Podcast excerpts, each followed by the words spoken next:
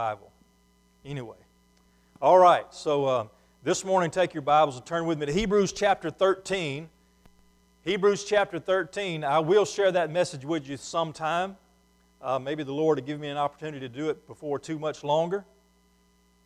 Hebrews chapter 13. Last week we were in the first part of the chapter. We covered the first six verses. And um,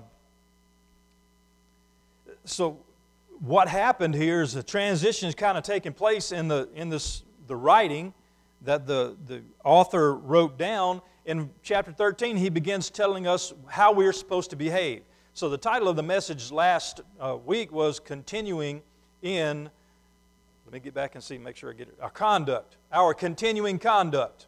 How we're supposed to behave in the church, what we're supposed to do now that we're saved how we are to conduct ourselves so that a watching world will know that our King is the King of glory, that we have been bought and paid for, that we're not who we were, that we are a new creation, and because of that, our conduct has changed. Now, it's interesting how uh, these things sort of play in. So, what we're going to, last week it was continuing there in our conduct. This week, the title of the message is More Marching Orders. Uh, there's a passage of Scripture in here that talks about us uh, continuing on uh, to a new city. And I, while I was praying over it and, and working through the Scriptures, I kept coming back to that hymn that we sing, Marching to Zion. We're marching to Zion. And, and I thought about that, and, and this morning, bright and early, I couldn't come up with a, a title for the message, but as I was rolling out of bed this morning, the Lord put it in my head, and He says, You know, these are marching orders. Because we're marching to Zion, we're instead of sitting still, instead of just soaking in our salvation, we are to get up and serve. We're supposed to be about the business of the Lord, so our marching orders are given to us in the Scripture. So instead of us just making camp and staying where we are, we are to rise up and follow the Lord wherever He leads. So, our marching orders continue again this morning. We're going to begin reading in, in verse 7 and read through verse 17, where we will get some more of our marching orders. Uh, beginning in verse 7, chapter 13, God's Word says, Remember those who rule over you, who have spoken the Word of God to you, whose faith follow, considering the outcome of their conduct. Jesus Christ is the same yesterday, today and forever. Do not be carried away with various and strange doctrines, for it is good that the, that the heart be established by grace, not with foods which have not profited those who have been occupied with them. We have an altar from which those who serve the tabernacle have no right to eat. For the bodies of those animals whose blood is brought into the sanctuary by the high priest for sin are burned outside the camp. Therefore, Jesus also, that he might sanctify the people with his own blood, suffered outside the gate. Therefore, let us go forth to him outside the camp, bearing his reproach. For here we have no continuing city, but we seek the one to come. Therefore, by him let us continually offer the sacrifice of praise to God, that is, the fruit of our lips, giving thanks to his name. But do not forget to do good and to share, for with such sacrifices God is well pleased. Obey those who rule over you and be submissive, for they watch out for your souls as those who must give an account. Let them do so with joy and not with grief, for that would be unprofitable for you. More of our marching orders as we, the church, rise up and continue our life living it for the Lord Jesus. Let's go to the Lord in prayer. Thank you, Father, again for an opportunity for us to gather together and enjoy one another, rejoicing together in our salvation and praising you. God, it's a, it's a pleasure, it's a privilege to be able to come together and serve you in this way. Help us never to take it for granted. As we seek you today, Father, I ask that you, you bless our hearts, that you bless our minds. Open us up that we receive your word, and Father, act accordingly. We love you, Father. We need you. In Jesus' name, amen. Amen. So, more of our marching orders. The scripture starts there in verse 7 and it says, Remember those who rule over you, who have spoken the word of God to you, whose faith follow, considering the outcome of their conduct. Now, the writer there is talking about those who have come before and who have continued in the church. He's talking about the elders, those who have been preaching and teaching, the disciples who were still most likely around at the time of this writing, most of them or some of them. And he says, Remember those folks. But then he goes into saying this about the Lord Jesus Christ. Jesus Christ is the same yesterday, today, and forever. Do not be carried away with various and strange doctrines. And then he says, For it is good that the head be established by grace. Be established by grace. That's our first step today. That's our first marching order. First of all, you've got to be established by grace because Jesus has never changed. He will never change. He is the same today, He was the same yesterday, and He will be the same forever. His doctrines, His teachings do not change. So when you hear something strange or something different, you know right away that that is not from the Lord Jesus Christ. And that's what the writer is talking about right here. He says, Look, don't be carried away with various and strange doctrines. You know, we've been preaching and teaching uh, God's people out of the Word of God ever since it was given to us in this type of form. It was preached and taught from the letters that were written, the New Testament, and then we go back to the Old Testament scriptures. They were preached and taught for years and years, and they have been even up until today because this is the Word of God. Now, some people will say there's so many errors in the Word of God that you can't trust it. They're wrong, they're completely wrong. As a matter of fact, we've got manuscripts that date back into the first century in just few years, maybe 20, 30 years after the death of the apostles, so that we know that all the writings match up. What they had back then is what we have today, so it's the same word. Yes, they may have a, a the or an of or an it, maybe out of place here or there, or uh, one manuscript may have it and the other ones don't, that sort of thing. But no doctrine is in refute because of any of that. It is completely the Word of God. Jesus will never change, nor does His Word. Now, what was the writer talking about? Various and strange doctrines. There's a whole lot of things that have come up since the time of the writing of the New Testament until today. Think about all the different religions that have come up, all the different teachings and doctrines, and especially the Hebrews that this was written to. You see, they were big on tradition, they were big on what the elders had taught and what they said was the law and that they were supposed to follow. But listen, we don't go by that, we go by the Word of God. Just because the church has done it always doesn't mean the church was right always. It may be wrong and we've just always done it that way. It may be a time for us to start and do something different. I told you the story about a, a pastor who was called to a church and, and he was conducting the, the Lord's Supper one day.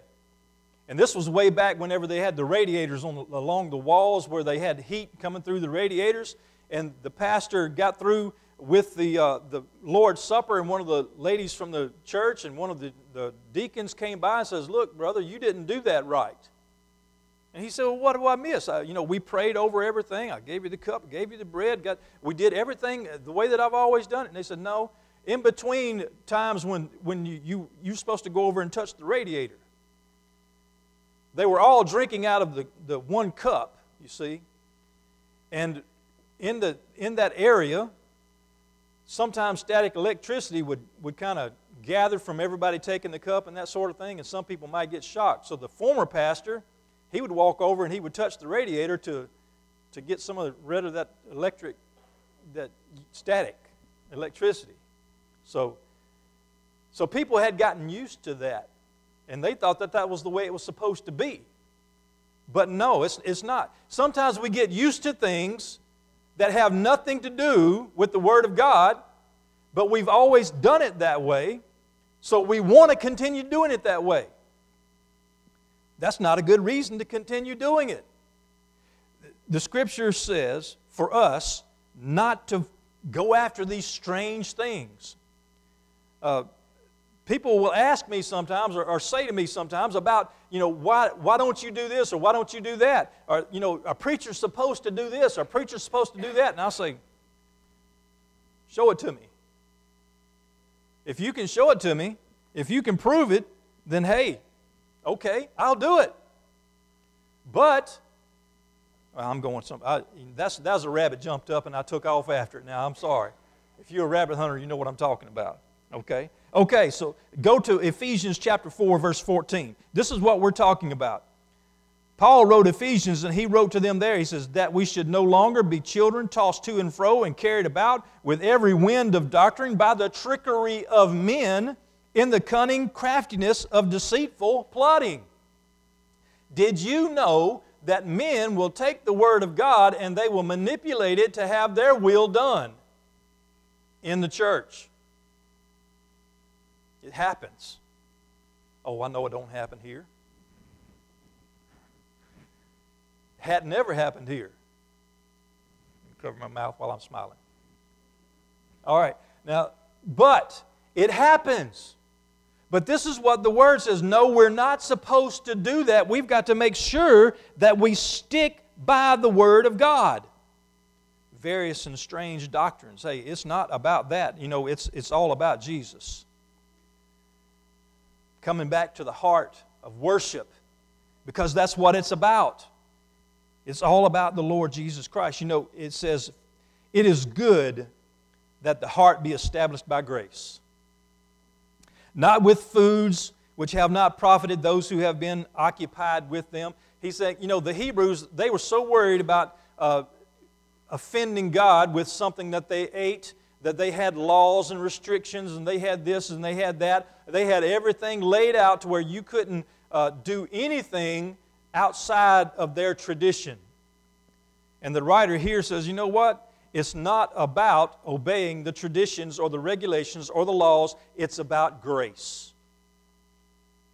And you know what Ephesians chapter 2, verse 8 and 9 says you have been saved by grace through faith. And that not of yourselves. It is the gift of God, lest any man boast. And you see, Paul wrote that, and he was saying, you know what? the Jews do, what the Hebrews do, they boast because they follow all the regulations. They boast because they follow all the laws. And they, and they look good on the outside, but their insides, they're just full of dead men's bones. It's all about grace. You know, by the way, as the scripture says, we're only saved by grace. We're not saved by obeying the law. Now, once you're saved, you obey the law. But we, we, don't, we don't work for our salvation, we work from our salvation.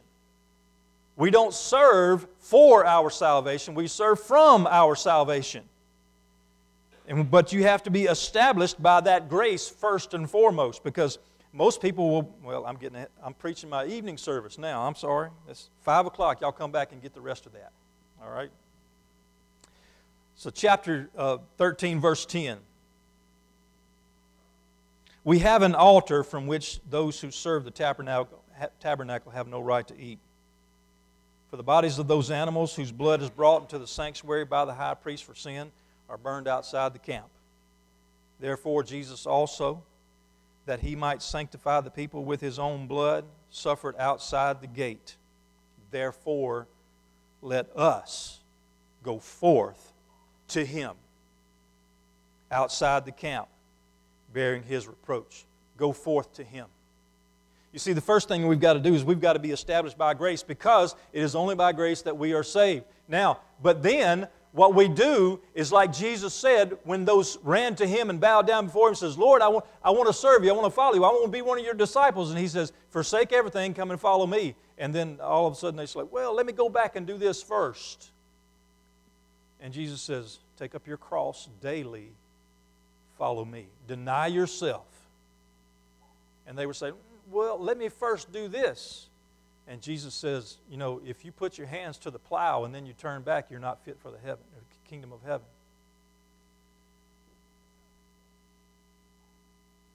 What we need to realize and what we've got to understand is Jesus calls us out. He didn't call us to stay where we are. He doesn't say, it's okay, I'll forgive you your sins and you just keep doing what you're doing. That's not salvation. He saves you to bring you out of it, out of sin, out of darkness, all of that. He, he, he saves you to, to, so that the old man will die and a new man can come forth. Standing at the grave of Lazarus, what did Jesus shout to Lazarus? Come forth. He didn't say, you know, live come back to life and stay in the grave. Jesus called him out. Come on. The same thing happens to us when we are dead in our trespasses and sins. Christ calls us out of that grave, of that life, of the darkness. He wants us to have light. He wants us to have life. He calls us out of the darkness so that we can have light. He calls us out of death and into life. So that when we follow Him, it's about Him and not about us. Because He says, deny yourself, take up your cross, follow me.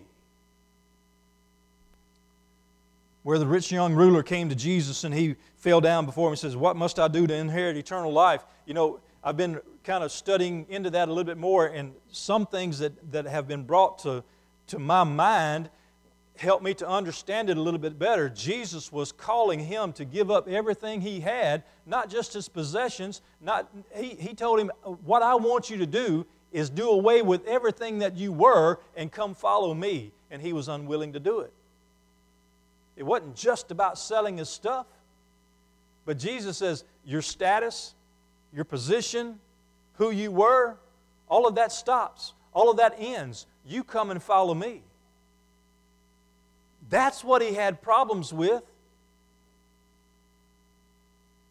He didn't want to pay the price. And what we have today and what has been taught for so many years is the simple the fallacy of this. Ask Jesus into your heart, pray a prayer, go through the baptismal waters, heaven's yours. That's wrong. Jesus says, deny yourself, take up your cross daily, follow me. A whole lot of folks have prayed a prayer and turned and walked and never followed Jesus. A lot of folks have made a profession of Jesus but never took possession of Jesus because Jesus doesn't possess them, they don't possess him. The scripture tells us we've got to get up and follow him. The scripture says for us to go forth. Jesus died outside the city gates, and they says, you know, we can't live in the cities of our world. We can't live in, in society. What we need to do is we need to go to Jesus and be with him wherever he is. If it's in Bogue Chitto, it's in Bogue Chitto. If it's somewhere else, somewhere else. We follow Him, giving Him everything.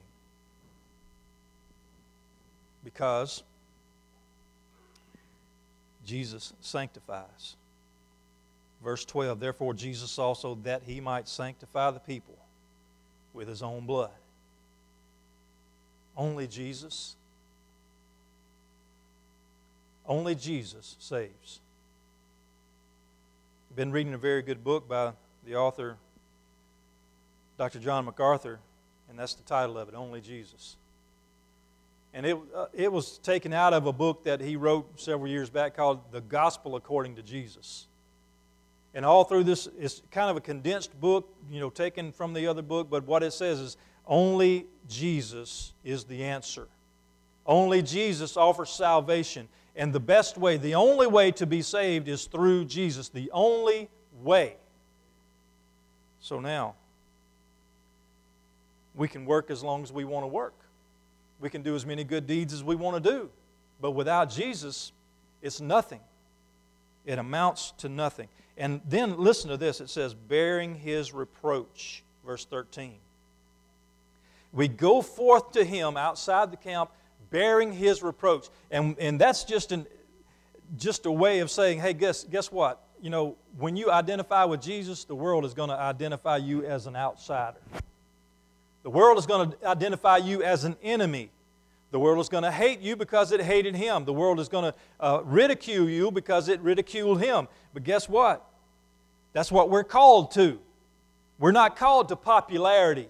We're not called to famousness or, or uh, fame or, or money or any of those things. We're called to faithfulness. We're called to follow Jesus. The most important thing is to make sure that we are obeying him. In 1 Peter chapter 4 verse 14 it says this, if you are reproached for the name of Christ, blessed are you. if somebody gets on your case because you're a Christian, if they start uh, saying unflattering things to you because you're a Christian, blessed are you, for the spirit of glory and the God and of God rests upon you.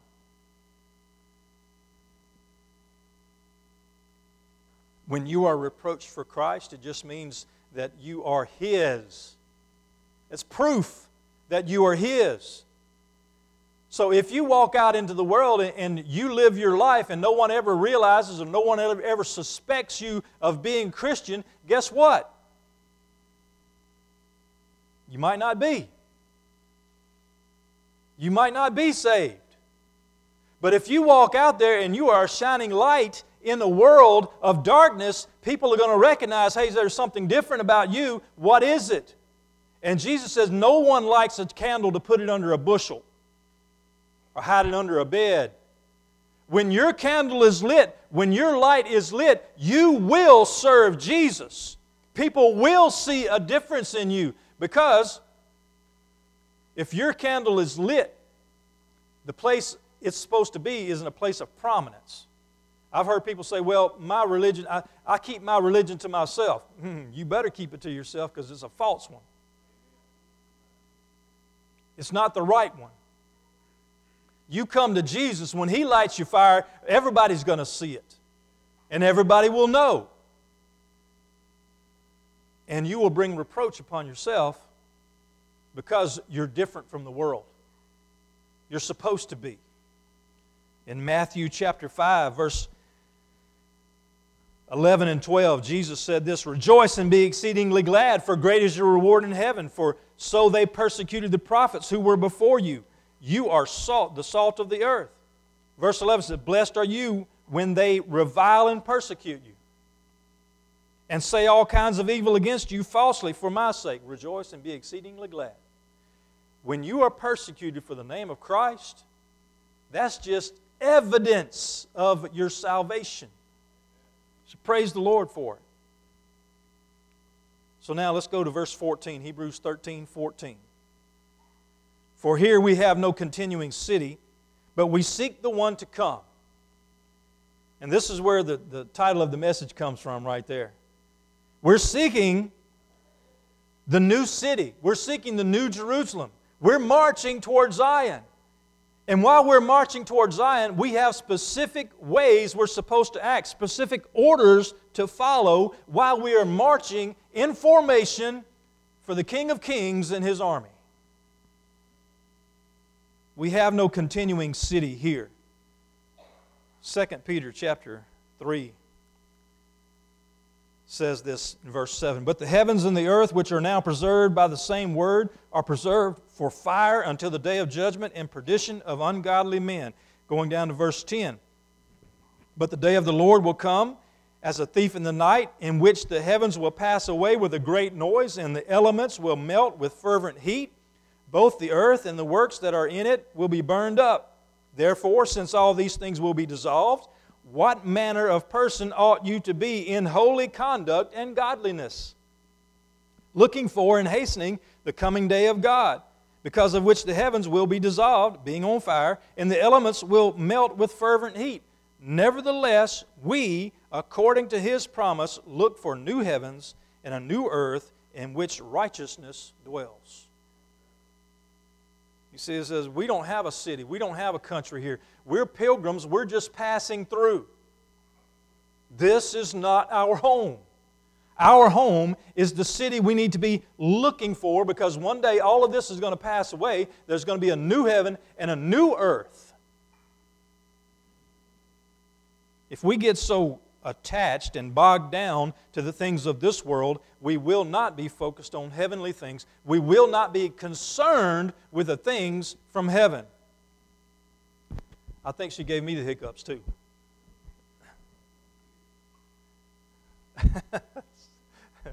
That's great. I love kids now. Don't take it wrong. I love to hear them scream. I can shout louder than they can. I've got a microphone, but we're good. We are seeking a city that is to come. And let me say this it is to come, it is sure. It's going to be here one day. And I am telling you now, it won't be long. We sang the song earlier, soon and very soon. And look, folks, if you're not awake and you don't see the sign of the times, you better wake up because it's coming.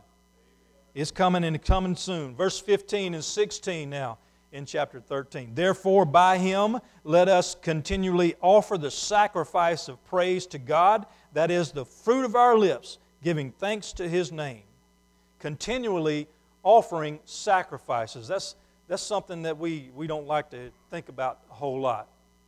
I tell you what, the world will tell you you reach out and grab everything that you can, you store up all your goods, you, you hide everything and make sure that you have enough to take care of yourself forever. All of these things, you're supposed to hoard it, you're supposed to hide it, you're supposed to make so much of yourself that everybody will know who you are.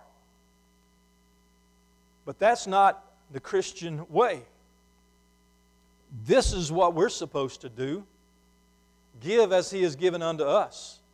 We're supposed to lift His name up so that everybody will recognize His name. Doesn't matter who we are, it matters who He is and how He is lifted up. We are to offer up the sacrifices of praise to God, the fruit of our lips, giving thanks to His name. I remember coming up in Ruth Baptist Church as a kid, and every Sunday morning before Sunday school, we had a general assembly, and, and we'd have a quick devotion, and then we would sing, Bless. Uh, we would sing, Praise God from whom all blessings flow.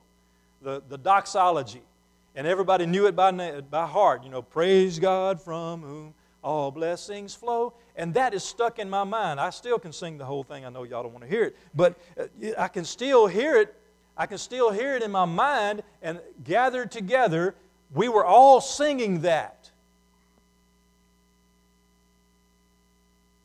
Praise to God from whom all blessings flow. How awesome is our God. And how shameful that we forget to praise Him sometimes. And now, we offer up the sacrifice of praise, but then in verse 16 it says, Do not forget to do good and share, for with such sacrifices, God is well pleased. There's more sacrifices other than just the, the, the offering, uh, offering up of our praise. Do good and share. Do unto others as you would have them do unto do, to you, but not only that, give abundantly above everything. And God's going to, let me go back to Luke. I've got it marked here. Luke chapter 6, verse 38, and this is what it says there Give, and it will be given to you, good measure, pressed down, shaken together, and running over will be put into your bosom. For with the same measure that you use, it will be measured back to you. Jesus said, Look, you can't outgive me. You set aside the things that you think that I want you to give, and you give those, and here's what's going to happen I'm going to bless you through your giving. Listen, church, we packed up the truck the other day. 26 foot U Haul truck, and we just about filled it up, didn't we, Miss Bobby? And we've still got some more buckets that we've got to put in there. Imagine that, let's see, five, six boxes high, six, eight boxes wide, at least 20 feet deep. Clothes, items that are, are taken, we're taking to Kentucky. You know, that is that's a sacrifice for us because there's been a lot of work going into it and people gave people donated we had to go through the donations and sort those things out do everything that we needed to do box them up miss debbie miss, miss bobby a whole lot of people have been working on that throughout the year and then we loaded it all up the other day you know it's not about us doing that though. it's about Him getting the glory for it. And I, I love telling the story of how God blesses our church because of what He has allowed us to be a part of. God allowed us to be a part of that, and because we joined in with it, God's blessed us. Not only us, but those folks receive a blessing from it.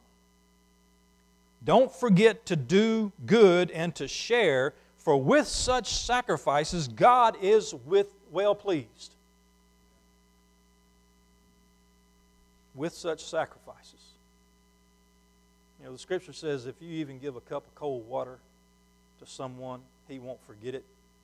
You will get a reward for it. Every, every good deed done in the name of Jesus for the honor and glory of God will receive a reward